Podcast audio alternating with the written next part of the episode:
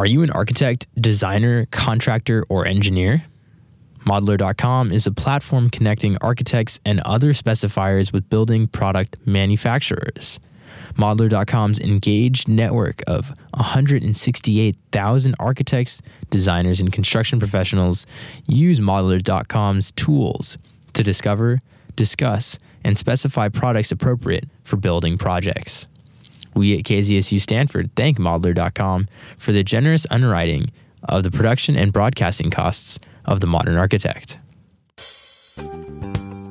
KZSU, Stanford University's FM radio station, broadcasting across the Bay Area on 90.1 FM and across the world at kzsu.org.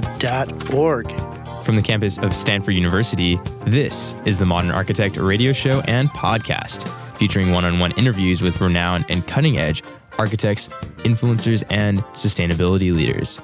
The show and podcast will inform, educate, and illuminate the transformation, joy, and inspiration architecture brings to our cities, communities, and lives. Hosted by architecture aficionado and principal of Accurate, this is Tom Dioro. Thank you, Shay, for our guest today. Please welcome Russ Naylor, architect and principal of NC2 Studio, a creative studio collective, and BOK Modern, a design and manufacturer of architectural metal product types, including guardrails, Juliet balconies, architectural screens, fencing, among others, including a variety of very efficient installed patent pending rain screen systems. For more information, you can visit bokmodern.com. That's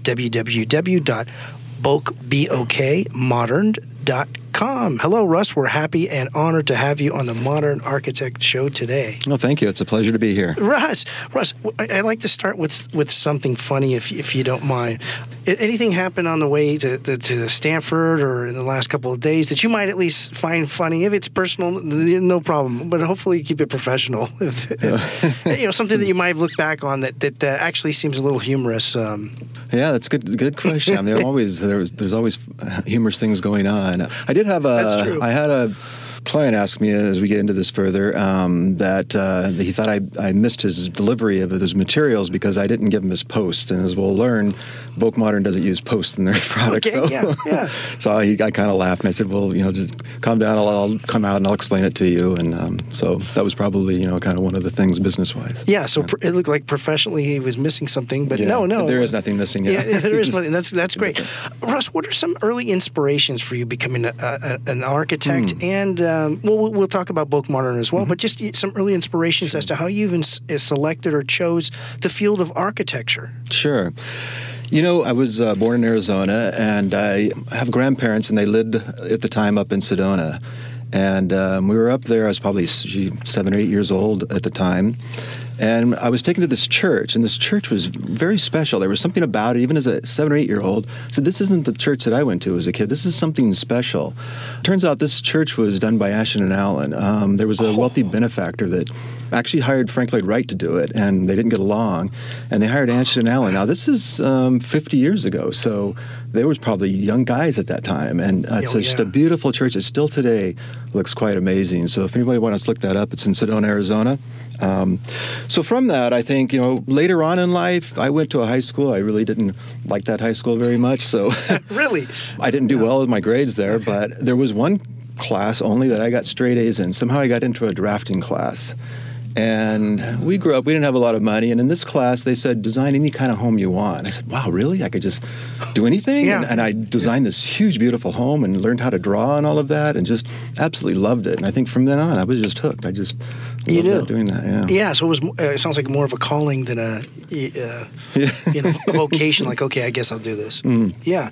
plus my uh, family they were all contractors and so one summer um, between high school and college i was out hanging drywall above my head hammering upside down going Were you really? oh my god i've got to go back to school and do something different from this like this rest of my life Oh, nice. Well, that's great references. There's some. Those are galvanizing moments. That's why I wanted to know because they're really, Mm-hmm. Sure. they really, they really shape.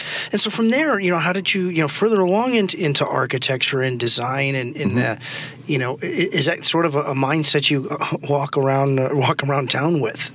A design type mindset. or- Sure, yeah, that's it. You know, and I could sum that up even more with my my son is also he went to the University of Oregon and he's an architect now as well, and he oh, works here in the city. So it's pretty exciting. Yeah. But I remember him saying, "Dad."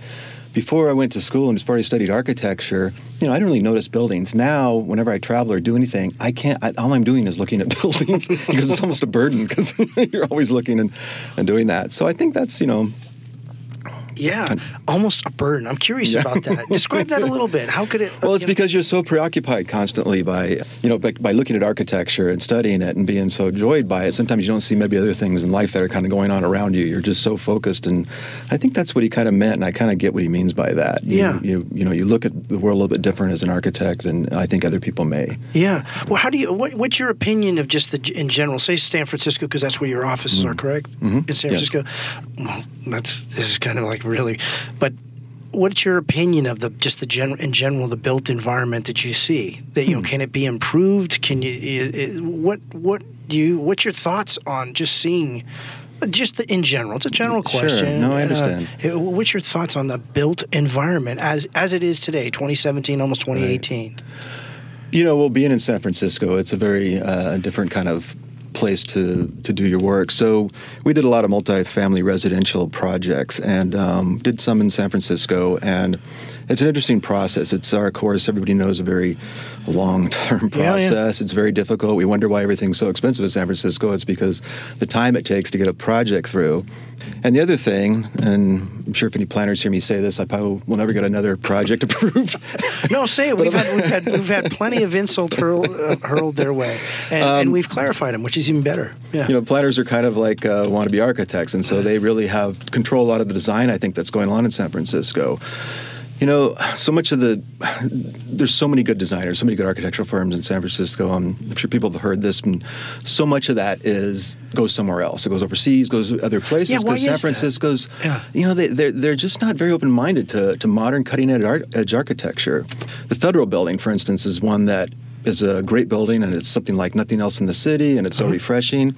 Well, the only reason that's there is because that's a federal building, and the city of San Francisco has no say over what gets built there. so Oh, they, did okay. it- they had Morphosis do it. It's just a wonderful uh, Yeah. product in the city. I wish there were more like that. Um, Can there be? I mean, just in your in your uh, in your opinion, do you, or do you think it's just too you know, if challenging? They would just let architects and uh, uh, let them, you know, be more creative and, and stop trying to dictate everything. We did a project on Van Ness Boulevard, and if people know the city. Yeah, great I was I was told by a planner as I did a very modern building. He said, you know, we kind of see Van Ness Boulevard as a bo- uh, boulevard as a Beaux Arts boulevard. I'm like, what are you talking about? How is that Beaux Arts? Do you even know what you're talking about? So they really tried to push me into this very kind of traditional building, which would be this false historic and all that. So Yeah. we ended up getting what we wanted, but it was you know like pulling teeth. Really? Wow, Yeah. Is it is it more challenging that you, from what you understand or have experienced? Because you're you're all over California, actually, the United the U.S. too, correct? Well, now we are with BOK. You know, Okay. as I've Yeah. kind of built BOK. You know, the the NC2 uh, was originally Naylor and Chu. My partner Hetty Chu and I started the business. My gosh, that was right at 9/11. You know, we actually decided to do this, and that happened almost then, and so it was a tough start. But um, we did well together. We did a lot of multifamily residential buildings, and then um, that's kind of where you know I started doing where BOK all of a sudden Yeah. came from. You know, Yeah. How did, how, how did BOK? I know we've talked in our. Mm-hmm. I want to call it the green room, but it was more like the record room. What- what- it's an awesome room, by the way. That's great. I think so too.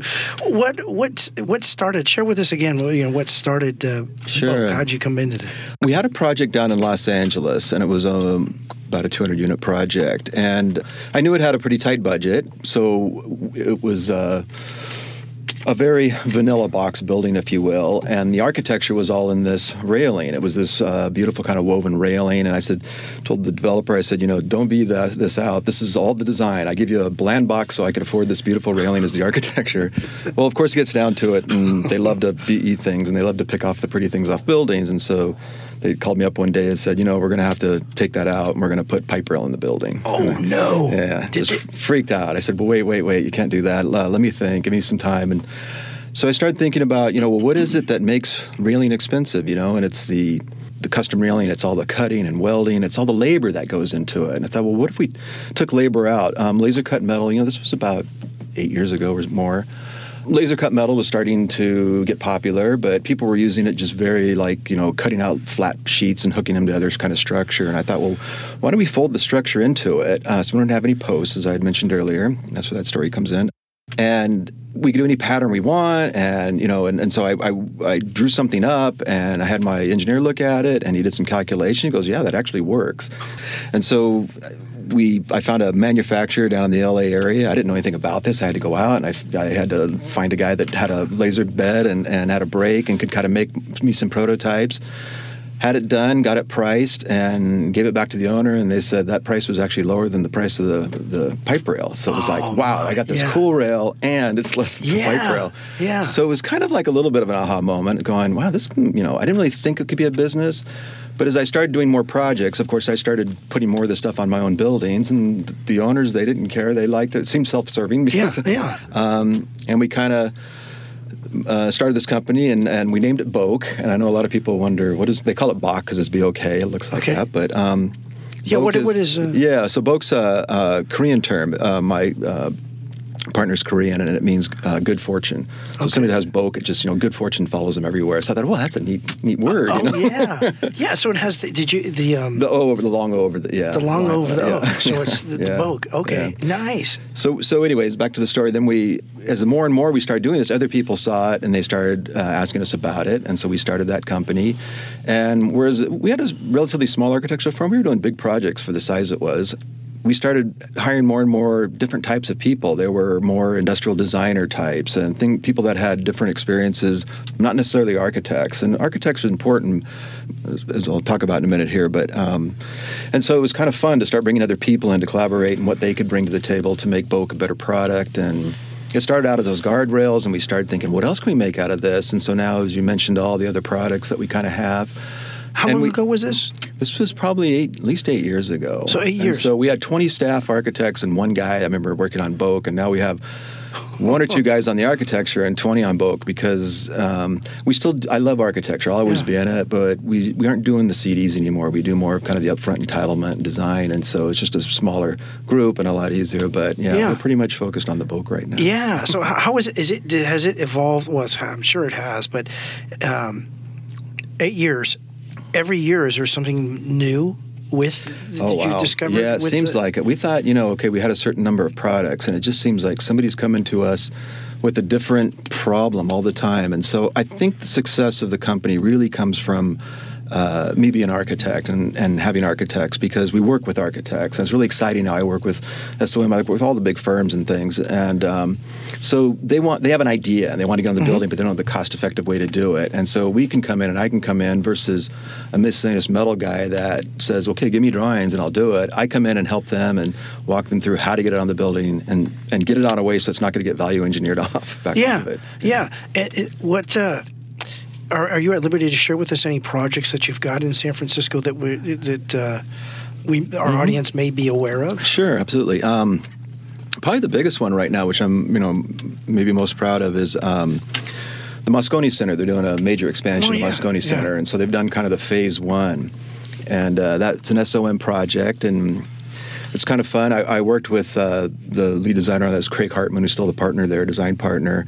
I worked with him at SOM about 20 years ago, and we came full circle. They had this scrim on the building, a really beautiful screen, but it was coming in way too much. And they kind of found out about us and brought us in and asked us, you know, what we can do. And we looked at it and kind of started thinking, well, they were doing, they were hanging these panels on a big steel substructure hanging behind it. And so there's all their money right there where it's going. Okay, it's not in the panels. And so I said, well, you know, how could we get rid of all that metal and, and start thinking about, you know, how we could tile the panels together almost in a running bond, uh, vertical running bond, and how they start to stitch each other up and create stiffness. So what if we hung it from the upper part of the building, because the scrim was about mm-hmm. four feet out from the building, and let it come down and made this very rigid screen and then just lightly pinned it off the building. And so we did that, and uh, came up with that, sent it to the engineers. It kind of worked out, um, and um, we found out later uh, that we saved a lot of money. You saved them. a lot of money, and we got the job, of course, and you know for whatever they needed for our panels and stuff. Yeah. And so that's kind of what we do, and that's how, how we work. You know, we kind of come in and find better ways of kind of doing that than the. the I like that. way. So you find better Yeah. ways. So how, how does it work? Do you approach prospective uh, clients, or they come to you? Both? You know, we never Yeah. advertise. They just kind of find us. I don't know if it's it's um, they do research or uh, on the web or whatever, but it's word of mouth. Um, so they we haven't really done much advertising. I don't think I think we placed maybe one ad in this whole time we've had this company, and we're we're just we're doubling every year. So so we're doing something right. We must Yeah. be, and, and so that's really kind of Actually, let's come let's come back to that. Mm-hmm. You're listening to the Modern Architect, KZSU, Stanford, ninety point one FM. Greenlight Clinic is a free mental health clinic in San Francisco offering short term therapy to young individuals between the age of 14 and 25. The goal is to provide a safe environment where individuals can identify and manage feelings about family, peers, school, financial stress, work, or any other life challenges. Individual and group therapy may last up to six months. The clinic relies solely on contributions from individuals, businesses, and foundations to operate and is staffed entirely by volunteers. To donate, visit greenlightclinic.org. That's greenlightclinic.org. Now back to the Modern Architect on KZSU Stanford. We're talking today with Russ Naylor, architect and principal of NC2 Studio, a design collective, and BOK Modern, Good Fortune Modern. For more information, feel free to visit www.bokmodern.com. That's www.bokmodern.com. Russ, we're talking about you know obviously being in San Francisco. Uh, have you known and and and just it's a game changer, Bookmon, in my opinion. It really is, know, and uh, yours probably too. But but uh, how else are they? Anyone else discovering your work other than obviously the Mar- Moscone Center? Because it is so like whoa. Um, uh, you know, it, it's so uh, transforming. Right. Yeah. You know who's been our, our our best advocates are the developers themselves because Really? we might Okay. we're doing we have a lot of projects going on right now um, down in Los Angeles and some big large parking garage screens and such. Down in LA they all the parking's Uh-huh. above grade.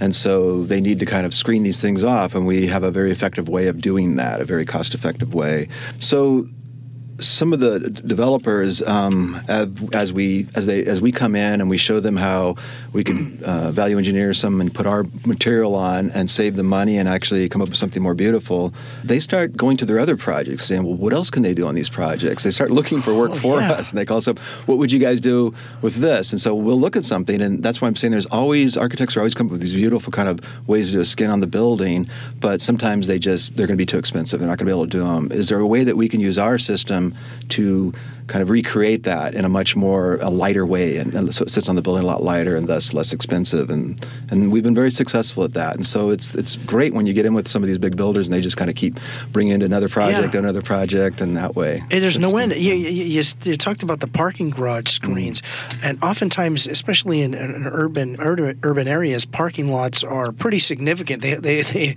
they take up a lot of the footprint. Can you literally? I'll give an example. Have a a garage. Say it's a four or five story garage in the corner that's just filled you know, cement, just not attractive, and actually turn that location into an icon with BOK Oh Modern's yeah, work. absolutely. You could. Yeah, you if you, if you go to our if you go to our website, you know this happens probably more in LA just because the, the parking garage is usually Or- above grade yeah. down there. Here, you know, we don't even hardly have parking. Yeah. But yeah, I, I think we, we can do that, and that's what's kind of the exciting thing about it because it's it, it's unlimited into what it can be. It's not just a, a plain screen or something. The architects can have a field day with it. So there's a lot of love that, a projects. that- and, and they're always they always say it's going to cost more if it's custom. I said no, it's not. You draw it up. It's really about laser time and time it's on the punch. But if you draw it, if you can draw it in CAD, we can cut it. You know, we're happy. The whole point of the company was to allow architects to do custom. So we have a lot of patterns on our websites. People like are always picking them, but I'm just I really want to say no, do whatever you want. Yeah. These are just to give you ideas and get your get your thoughts going. But um, Wow. it. Yeah. You know what else is? Uh, I, I just read. It's actually on my screensaver. It says an interesting way that you, can improve the appearance or the perception of a bridge is to cover it. Okay. Hmm. interesting, It yeah. is to, it's, it's when you cover it, it actually enhances the what, what the bridge is and the structure. Can you do the same for like say freeway overpasses or uh, or or, or um, you know, alongside freeways. Yes. Oh, yeah. Absolutely. Um, going back on a smaller scale to the Moscone Center, if people know that area down there and see it under construction, there used to be a pedestrian bridge that kind of crossed Okay, there you go, yeah. Moscone. That was all taken down because SOM designed this very beautiful, organic, kind of sculptural bridge that's going to cross there now, and it's all going to be kind of clad in our panels. So it'll be very semi-transparent. Yet it's you know it's going to disguise the structure in some ways, but not Yeah. totally hide it. So I think it's going to be quite quite gorgeous that bridge. Oh my goodness! So you literally can go around into. I'm using urban environment because you're in San Francisco, and it's Mm-hmm. a convenient reference because this is what our audience is. You know, where we're located, although we go over all over the world. Can you? You can significant help significantly beautify an urban area. Yeah, I, believe we can. Yeah, that's Yeah. a good point. Because we also have done a lot of projects where we've um, done retrofits. So, for instance, a a building that might have had a, an old the, the old code used to be six inch wide you know openings on the pickets 36 inch high for guardrails now it's four inches and 42 inches high because they found children can get Ah, through the six oh, yeah, yeah. And everybody's getting taller so they can fall over Yeah. these you know 36 inch rails.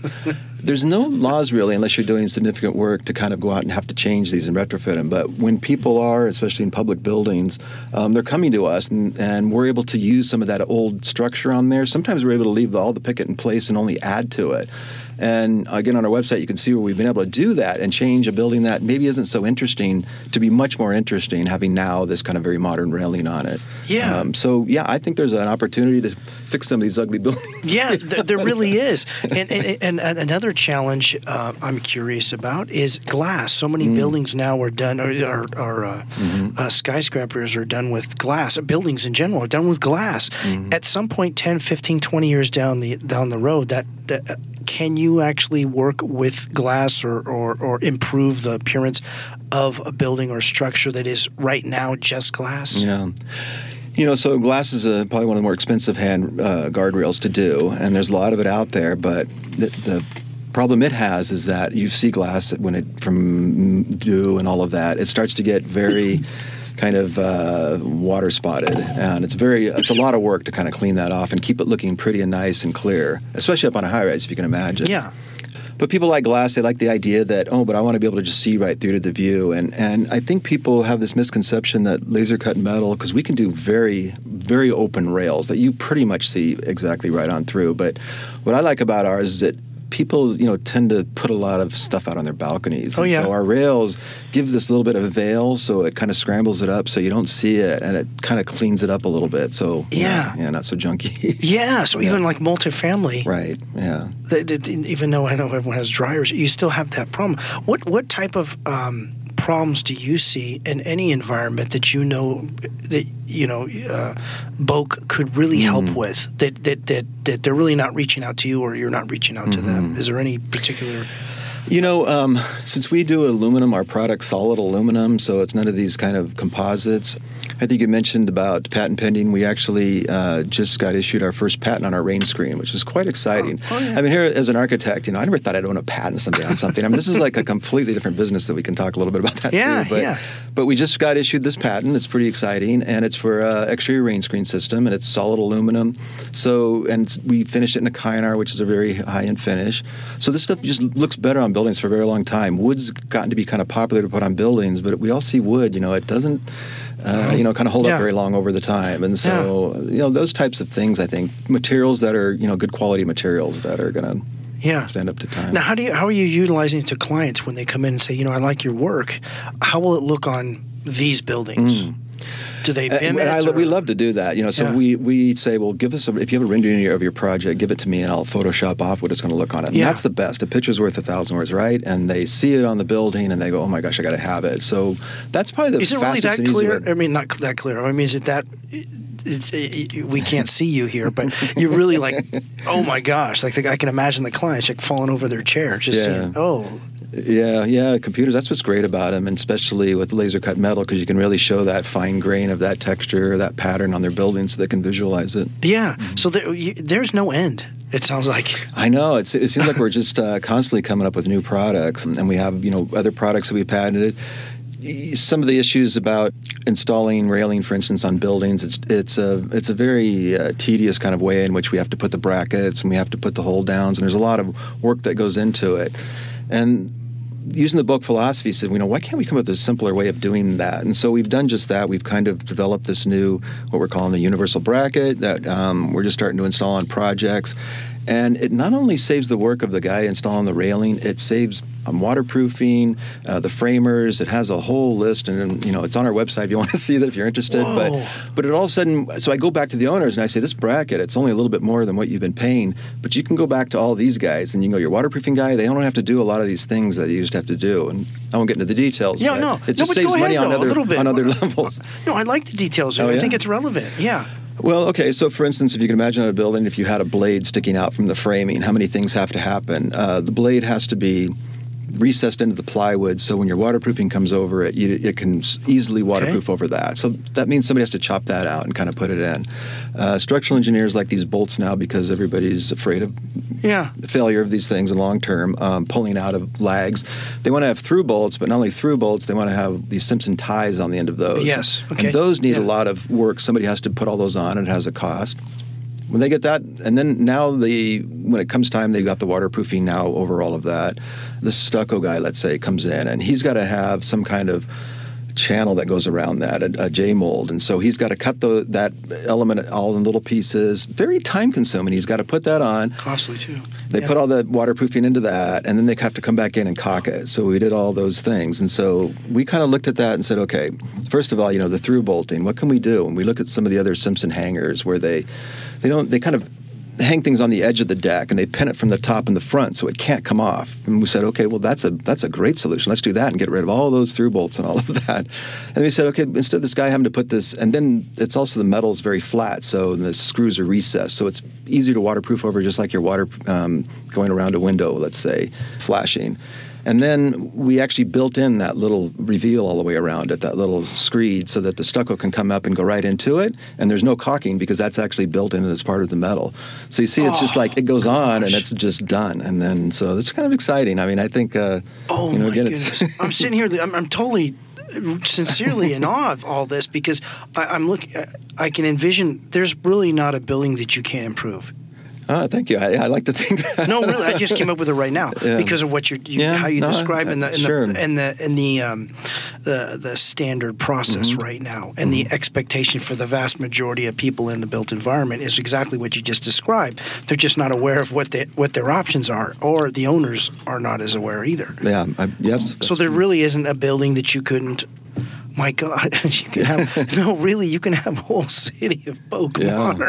No, really, no. You, you Well, really you know, can, you- and still be unique because Yeah. because um, he, you know, what was interesting. I noticed about uh, about your work is it wasn't. It had great range. Hmm. It wasn't like ah, it's the same old look. It had range to it. Is Hmm. that by design? You know, it's only by design because different architects are thinking about it in different ways, and so I think that's what's exciting. If I if I had to design it all the time, then it might start having that monotony. I agree with Oh, that, but it's great because I'm just facilitating them. They're the designers still. They're the architects. I want them to do what they want to do. It's be creative. I'm just going to tell them, okay, this is the best way to kind of do it, so you don't have to. They have many other things to worry about. They Yeah, don't for sure. want to worry about those details. So, but it, around San Francisco, I mean, um, we do a lot of work. David uh, Baker, God love him, he Yeah. really he really uses ours a lot, and he does a lot of. Um, you know, uh, uh, senior housing and things that don't have a lot of budget, and he's still able to use our product just to show you how it's cost effective. And they've used it and come up with really wonderful patterns, and they've done it in Corten. We do it in Corten, so it has that beautiful Really? rusted look. Okay. And if you go down to like Mission Bay area, uh, you know, in the city, we have so much of it there, and I'm almost feeling kind of. You take, you do, you Yeah, do. uh, You're yeah, right, huh? yeah. It's all along there, huh? But you know, again, I just recognize, re- re- recalled now because you said it. Mm. But other than that, it looks different from each. Each building looks different from the other. Yeah. Oh, yeah. They're all completely different from each other, and it's exciting for me as as we grow and we have now other project uh, designers and and other people are doing it. Is sometimes I'll be driving down the street and I'll look over and I'll look up and I'll say, "Is that is that us?" I like I don't even know it's on one of our projects. So you just we're doing- proved it. Yeah. no, you proved it. You know, it's really hard. I'll bring this back to music. There's a um, a producer. Um, actually, his name is Brian Brom- Brian Bromberg, but he said something I read about him that was really interesting, and I think it, it can be uh, relevant to your story. Is that when he's a producer, record producer, Mm-hmm. music producer, and he had said, well, his one of his his mission is to produce for the artist and for not, for the listeners or his the. the to not ever know that it was produced by him. It was the Yeah, artist. oh, right, And he says that is the greatest challenge that he has is to still be the To producer. keep your you- mark off there and not try to dictate yeah, and let them that's hard. that. So Yeah, do you yeah. you do that. There's a I think I think there's a it's got to be a strong sense of egolessness one which to, to Mm. do that, and the second is how do you you let the um your client's own voice come through. Right. And I mean that's not a voice; it's a building, but but their own their own um, their own flair. Right. And and uh, is that you know by design or you're, Yeah, I think as I kind of mentioned before, is that um, they've designed something already. I'm not coming in and proposing them to no take that design off and put a, put our design on, our BOK panels on. How can we give you what you want and have it look exactly like what you want, but just do it in a in a most more cost effective way? And so we never try to change the design or dictate it or or any of that. And you know, as an architect, you know, it's like you know that's not hard to do, but it's just what we do. That's awesome. This is The Modern Architect on KZSU, Stanford 90.1 FM. The Burlingame based Good Tidings Foundation supports arts, education, athletics, and the dreams from youth in communities of need throughout Northern California. The organization works closely with professional sports franchises, athletes, businesses, and government agencies to increase access to enriching opportunities for deserving youths. This includes ongoing projects through school districts, recreation departments, and local cities. Tax deductible donations of any amount are always welcome. For more info, visit goodtidings.org. That's goodtidings.org. Now back to the modern architect on KZSU Stanford. We're talking today with Russ Naylor, architect and principal of NC2 Studio, design collective, and BOK Modern. For more information, you're welcome to visit bokmodern.com. That's B O K modern.com. Russ, you, you, you, uh, in addition to San Francisco and uh, around the country, we, you talked about some of the recent projects in, in Los Angeles, and I know you and I talk back and forth, and you're in Los Angeles quite a bit. Is there any particular reason that uh, you know, for a lot of projects, if you're at liberty, you know, to share Yeah, with oh, no, of in- course. in, Yeah, Los think there's- Angeles that uh, would be great for our listeners. Sure. Um, you know, I went to uh, graduate school at UCLA where I studied architecture, and so when I was there, I don't want to date myself here. I was Keep going. 30, 30 quite a while ago. Downtown LA, just it had business there. There wasn't nobody lived there. It emptied out at night. It was dead, and it's really exciting now because downtown LA has had this total oh, rebirth, Oh, yeah, and it's yeah. got tower after tower going up. It and those towers, they have four stories, five stories of parking above grade that they got to figure out what they're going to do to kind of screen these in a nice way. So we've done it, like I say, at least there's two or three of them have been completed so far, and we probably have another half dozen in the work right now because there's so many towers down there. We're doing that many of them. Oh, it's crazy. A half dozen? And they're all seeing and the, the ones we're doing, and they're saying, we want that. We want to do what that's, but they're not doing exactly that. And that's what's great. I don't want to have that Yeah. monotony. But they're they're seeing that and say, well, if they did that for them, what could they do for us? And we're kind of working with on that. Um, so that's kind of the downtown LA scene right blast. now. here. I know. I mean, that's Yeah, gotta be a down there. blast, Yeah. especially seeing your work like that. You know, from what it was just stayed and Sure. Yeah. and, and oh yeah. you just like bring life to it. Yeah, and some of those parking garages, they're they're just deadly. I mean, there was a time when it, Deadly. there, there was a, a time in LA where they, they didn't they didn't think about the pedestrian experience. Everything was kind of lifted up there, and so now they're trying to come back in and make this more pedestrian friendly uh, landscape there. But it's kind of there's a lot of buildings a little too late. But um, so I hope we're helping with that. Um, Another fun story is um, when I was at uh, UCLA, um, people might know this firm, Koning Eizenberg. Wonderful firm. They do a lot of housing, very creative down in Los Angeles area. Well, Julie Eizenberg and um, Hank Koning were actually my professors at UCLA when I was there. No and I don't want to make that sound like Yeah. they're, Yeah, they're but- that old, but um, they were young, very young then, and they've really done some great stuff. And so through a roundabout way, somehow they found out about us, and they're doing this uh, very interesting project that has these big operable louvers on the exterior of this residential building that not only kind of turn and, and all of that, but the whole systems of them can slide back and forth. And it's this way of having um, tenants be able to kind of change the the the sun uh, shade and stuff, the sun devices on their own, and it keeps a building, you know, being very dynamic because it's always changing yeah. because the the tenants are always doing stuff, and they're doing other buildings like this, and they've been very successful at it. So it was just kind of interesting to walk in the door and see Oh, Julie. yeah. What'd they do after when they saw you? I mean, obviously they basically, knew your yeah, name. almost 30 years, you know, kind of And they're walk like, in and say, she looked at me and she says, "Why do I know you?" And then because of course I look a lot different. I did then, and she looks exactly the same. I tell you, Julie, you look great. So, um, so it's kind of it's kind of fun that we just uh, you know you come back to these people like like I say it like at Skidmore, you know, working Yeah. with uh, people that I've worked with, and architects kind of unfortunately they they they really design in a kind of uh, shell. You know, we don't really go out and we're very protective and secretive of what we're doing. I mean, it's not a healthy thing, and so the great part the- it's not because we don't share enough ideas and stuff with each other you know we kind of look at stuff and we learn from each other but not really you know really work with each other in that way and so now what i'm doing is i get to work with almost everybody and it's so much fun because they're they're all different and Yeah. uh, it's just it's i would have never had this opportunity had i just kind of kept plugging along doing my architecture on my own kind of thing so Yeah. i'm really enjoying it Yeah, so you were forced to. You actually we got, you were actually upset about it. you, Yeah, were, right. you weren't like, oh, that's an interesting Yeah. idea. No, you were like, necessity is the mother of invention right yeah, yeah. You were really upset about it, and it. Oh, he- it, it, it, it uh, that developer did the biggest favor in my life. And at the time, I thought, oh my gosh, this is terrible. But now it's like, thank you, thank you for doing that. That's awesome. There's so much Yeah. like that in never know. life. You Yeah, know, yeah. Mm-hmm. I mean, I, we're uh, it's an architect show, but it really there's so much like that. It's you perceive as that. There's a great the great line. Another I use music because it's convenient. And I, I'm a, a music head.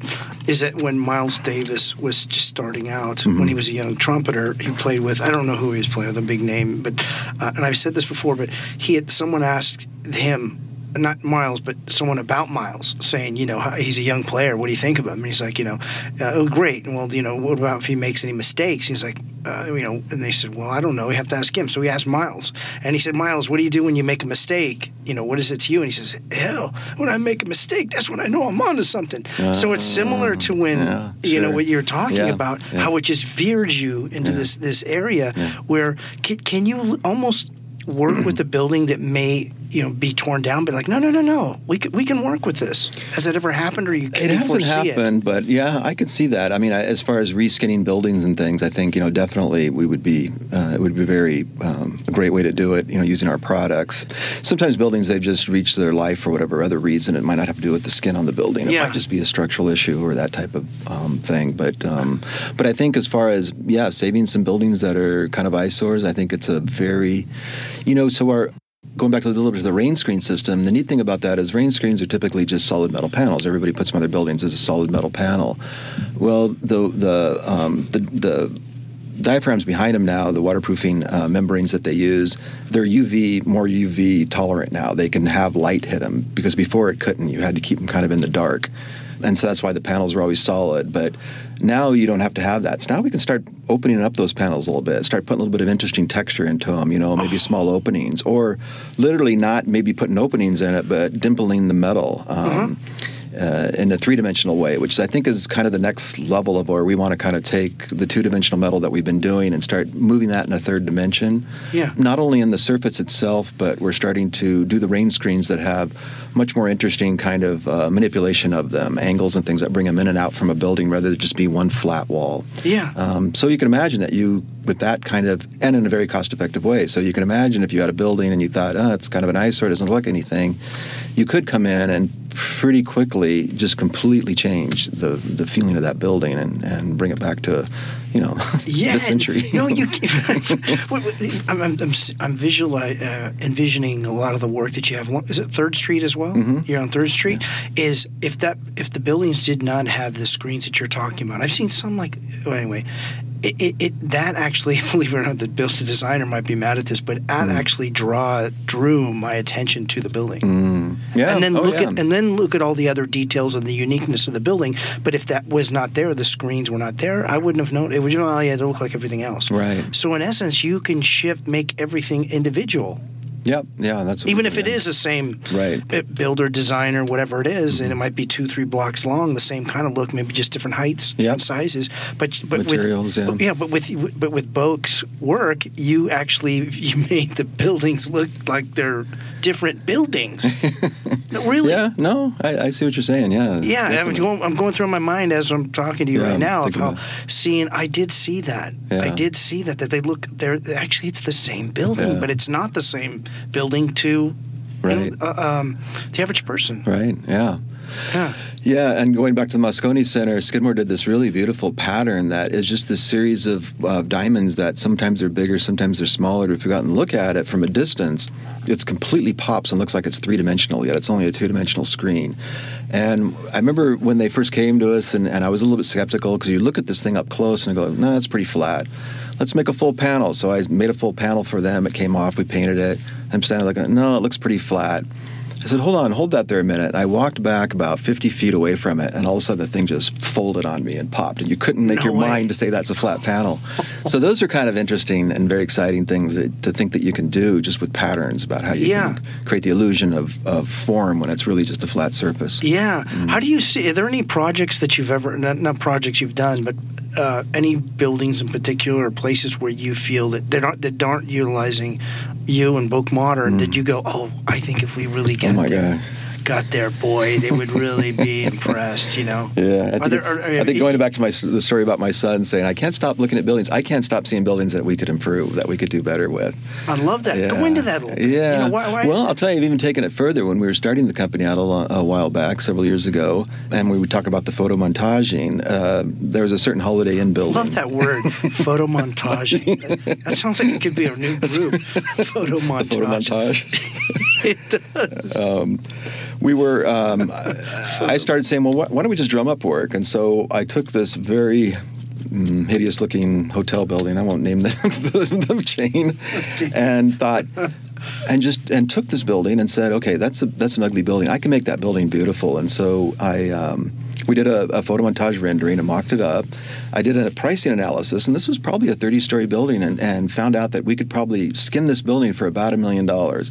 And this thing looked like it went from an ugly pig of a building to be something, you know, completely relevant and new and, and fresh and, and modern. And so it was a time when I, you know, I, I kind of gave it to the manager. He didn't quite know what to do with it. Um, but um, but that kind of thing, I think, is that you know how you could, you know, pretty quickly and uh, succinctly kind of um, dress up some of these buildings Yeah. uh, in a way.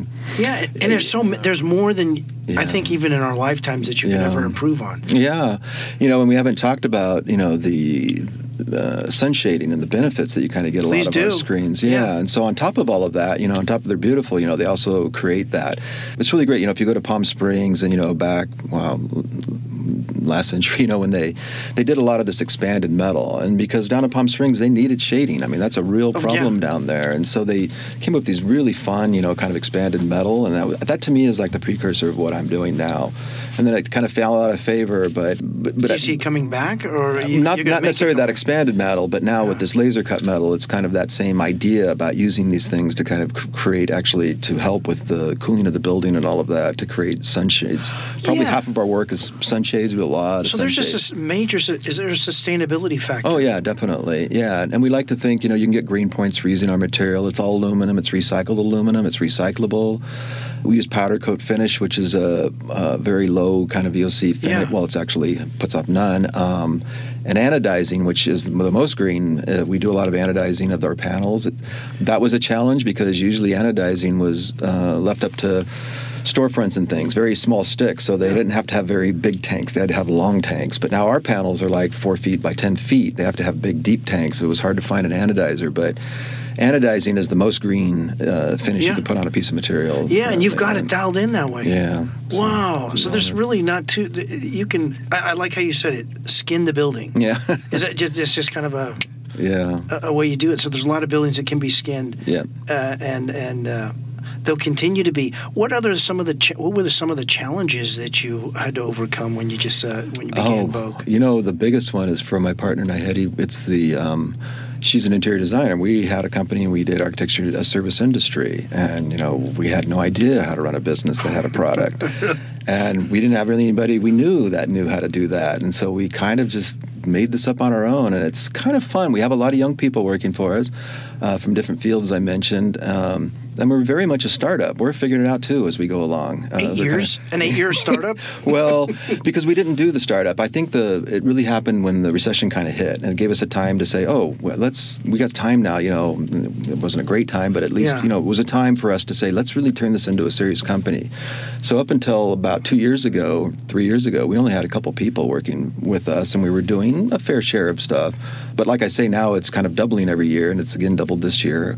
The amount of work we're doing, so we've kind of had to figure this out on our own. We don't have any business advisor or anybody, and, and it's a total different thing when you're you go from a service industry, a design, Yeah. creative thing, to now doing a product, and you have all the other things about logistics, how you're going to get it there, quality control at the factories, and accounting. But it's just a completely different business. And Is it so, mo- more or uh, or less uh, headaches having to do that, or the, the transition was? uh, Hmm. Yeah, that's interesting. Yeah, I think it can be more. There's just a lot more moving parts that you're responsible for. As an architect, you're responsible Okay. kind of for you know doing the specification stuff of building, but basically getting your drawings done.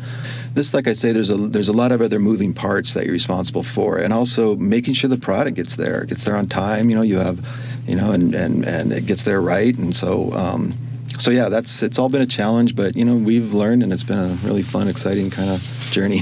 That's that's Yeah. awesome. This is the Modern Architect on KZSU Stanford. Entitled Opinions is an hour long intellectual dialogue about life and literature, including discussions of the arts, sciences, and history with mainly Stanford based academics, as well as other distinguished guests. Hosted by Robert Harrison, a professor of French and Italian literature. That's on KZSU Stanford on Monday mornings from 9 to 10 a.m. before The Modern Architect. Tune in. And now back to The Modern Architect. We're talking today with Russ Naylor, architect and principal of NC2 Studio, a design studio collective, and BOK Modern. For more information, feel free to visit www.bokmodern.com. That's www.bokmodern.com. I like that at bokmodern.com. R- R- Russ, um, your um, what are your thoughts on advocacy and sustainability in architecture today? And you know how and how it relates to BOK. You know, we touched on that a little bit. You know, about how we feel that you know BOK could add you know uh, things to sustainability of Uh-huh, um, for sure. projects and and the materials we're using and all of that. Feel free to elaborate. yeah. Yeah, yeah, really. So I- I, I think moving forward, you know, that the idea um, of I think we'd like to be as much as we can, you know, as far as um, a sustainable product, Mm-hmm. um, and you know that could take a lot of uh, different meanings. Um, for me, you know, some of the the and you know, not to get too much into it, but the the whole sustainability movement and all of that, it was always questionable to me. There's some of these things that people are doing to I agree. on I buildings, agree, yeah. and the embodied energy that's into those things now really don't pay for themselves in the long term. And that's one of these things that you really kind of have to do that kind of, you know, are you really getting the right return off of those? Uh, and I know I know people are doing this. I mean, I'm not saying that this doesn't happen out there, but it was always troublesome for me. I saw buildings that might get really uh, great, you know, LEED ratings or something, yet they were completely overbuilt and too crazy, and all the money that went into it. It's like, wow, is that really fair? You know, but we also don't want really, you know, plain ugly buildings, and so you don't want that either. So Yeah. I, that's a hard balance. I'm, I'm you know, Yeah, You- you're a little torn with it, but you're Yeah. do, you're you're actually our share. addressing it, but without addressing it Right.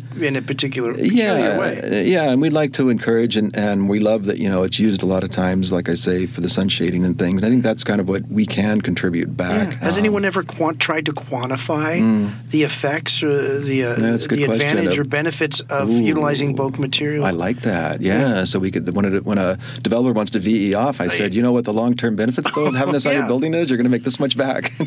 You- you- Ten times. I'm sure it can be done. You know, when Yeah, we were talking, we were could, talking at yeah. Length a little bit about artificial intelligence and finding algorithms and Yeah, machine yeah. learning and how they're discovering answers to problems we thought were impossible or would never be answered, and they're like solving them in sometimes months and within one month, if not less. Yes, So, so that can it could be done if you put someone could to do something you, yeah, that's quantifiable for sure. Yeah, and that's just with the skin of the building. Yeah. That's not including all the the mechanical and uh, Oh, yeah. and the and the uh, daylighting and everything else. Mhm, oh my gosh! So you can really so anyway, it can be done, yes. And um, you're, you're obviously it's it's a green company. I call Yeah. it green, but uh, I think Well, and you know, we, we were very conscious. Of course, every piece of metal that gets cut out of our panels goes right back into the uh, recycling, and more aluminum's made, and so Yeah. there's almost zero waste to what we're doing. Um, and that's a, Zero that's a good. Well, you know, that's a good point because zero waste. Whoa. Well, you know, because since it's made in a in a factory controlled environment. Any waste products and things, of course, are going to get recycled and go back. Uh, you know, they all get thrown in big drums, and, and it's really neat. The pieces that come out of our products, you know, the negative pieces, they're really fun. I want to find some use to actually make something with those. Like, yeah, that's great. because we just we send them back and melt them down, but they're these really cool shapes, and there's so that's something someday I'd like to you know kind of do is how do we actually make another product out of the, the byproducts that Yeah, come kind out of like of this? mac and cheese. No, it's not mac and cheese, but you know that that's what, how mac, Yeah. mac and cheese began. It was the it was the byproduct, Ah. the the dust of the cheese. Yeah. It's like, well, there's tons of it. What do we do with it? And it became macaroni and cheese Yeah. from, okay, we'll say Kraft. Yeah. You know that that, that did that. Um, so Yeah, there is a, the byproduct that you can. Um, uh, you do that, and it's, it's zero waste. Yeah, so so it's pretty much zero waste, and then you know whereas other types of railing, let's say that's kind of done on site, you're shipping out a bunch of raw materials. It's all being cut up and done on site. Um, so there's a lot of scrap. Who knows where it's going? If anybody's really picking it up and saving it, or just going to the landfills. Um, so our product comes to the site 100% completely finished and is kind of put on without any. Oh, and that's another big thing about our product. We really have fun with this this uh, this game we have, I guess, if you will, about what BOK is, and BOK's about simplifying, and it's really can be hard to simplify. things Exactly. It sometimes. takes a long time. yeah, Yeah. to make things simple. So how do you do We've it? just Or how have you done reinvented it? a hinge that kind of hides in our panels, and, and we're doing latches and stuff. But You reinvented a hinge. we have to, right? in reinventing in the sense that a hinge is a hinge, that it's going to work with our panels in a, in a better way. Okay. That any nothing out there on the market that we can find that does it. So we're we're constantly inventing that. But I got distracted. Where we? No, no, you're you're on t- you're on point. No, you're on point. Um, it's it's relevant to you know we were the zero waste and and how you you utilize the Oh, byproduct. Right. So yeah, so that's what I was saying is the simplicity of it. It's very difficult to make it simple, and so our, our philosophy is no welding. So you've got to be able to fold your panel and create No structure. Oh. with never having to do any welding. Because welding again is a is well we have robotics to do it now, but it's another process that's going to make the product more expensive if somebody has to go and weld it and grind it and do all of that. And so we strategically fold things in ways that doesn't require welding and it doesn't require welding out in the field. And so that is another green thing because you're not using these gases out there and actually burning torches and all of that. yeah. So if if you, you're doubling every year, correct? Mm, yes. Okay, Yeah, so- knock wood here. but- Yeah, it's granite. great. it's it's even better. There's no wood anywhere anymore. So, so how do you um, how do you see, where do you see you know BOK in, in the future if you kind of if you're gauging the past in a way? Is, is there a place you'd like to take it to where you yeah. kind of oh, sit yeah. back with your Oh, arms God. folded and, I'm chill done? out? Yeah. Never. I know. Really? That's what's excited about it. So, again, my partner Hetty, she's really kind of heading up another division of BOK, if you will. Well, there's two of them. I'd like to talk about. One of them is BOK for Hope. We'll get to that in a minute. But the other one is products, and Okay. we're going to call this uh, IGO. Really? a- another Korean term that's kind of a startling effect. What's it mean? I'd like Well. I, I, it's really funny too because she has two cats and one's BOK and Igo. so, so it's like the like the companies are named after these cats. It's so hilarious. Really?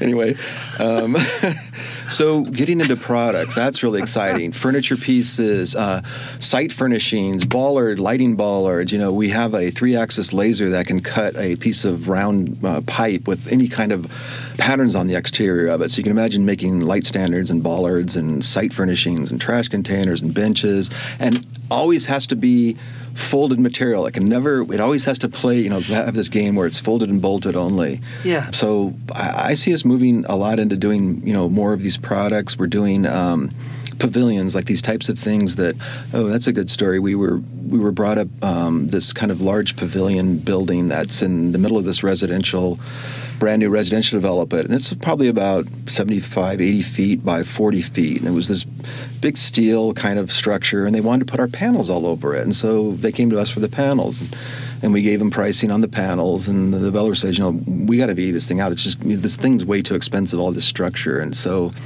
again, we thought, well, what if we used the the Moscone system and turned it flat and put four masts and kind of hung this thing? And we did it and got Yeah. it priced.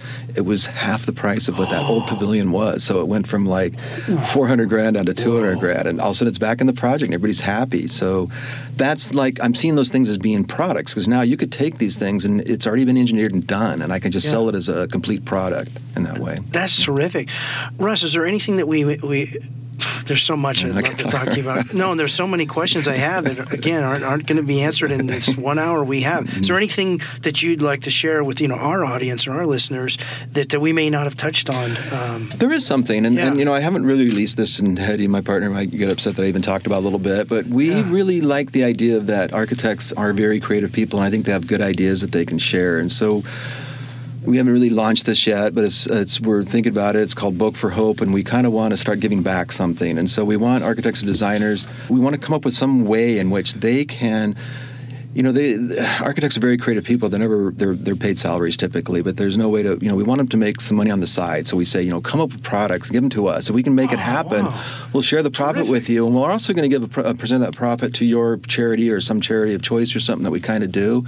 And so you know I just think it's uh, you know we all got to kind of start doing that more. We got to start giving back because we're all doing very well right now. Knock wood again. Yeah. um, that it's it's we really have to we should be doing that. So look for it on our website. You know, we'd really like because there's a lot of creative people out there that can see stuff that we don't even seen yet. I think that could really contribute, and they should be rewarded for that. you know, that. Outstanding, Russ. Russ, um, it's been a privilege having you Oh, here thank today. you. Thank you Yeah, very much. We hope you consider coming back. I We will. do. That's great. Thank you. Thank you very much. We've been honored. You've been listening to The Modern Architect. I'm Tom Dioro. Our guest today has been Russ Naylor, architect and principal of NC2 Studio, a creative studio collective, and BOK Modern design and manufacture of architectural metal product types, including guardrails, Juliet balconies, architectural screens, fencing, among others, including a very efficient installed patent pending rain screen system. For more information, you're welcome to visit www.bokmodern.com. That's www.bokmodern.com. Join us again next time when we welcome another outstanding architect, engineer, influencer, or civic leader committed to positive and sustainable cities, communities, and lives. The Modern Architect is recorded at Stanford University Studios in Palo Alto, California, and is a production of KZSU Radio. The recording engineer and production manager is Akshay Juggy. Chief engineer is Mark Lawrence, and we're all assisted by Caleb Smith. The executive producer and host of The Modern Architect is Tom Dioro. Please tune in again next week at 10 a.m. for another edition of The Modern Architect.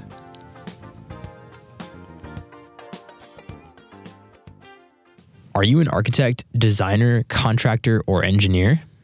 Modlar.com is a platform connecting architects and other specifiers with building product manufacturers.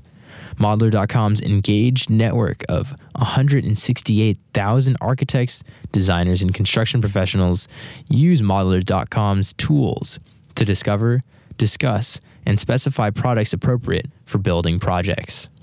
We at KZSU Stanford thank Modlar.com for the generous underwriting of the production and broadcasting costs of The Modern Architect.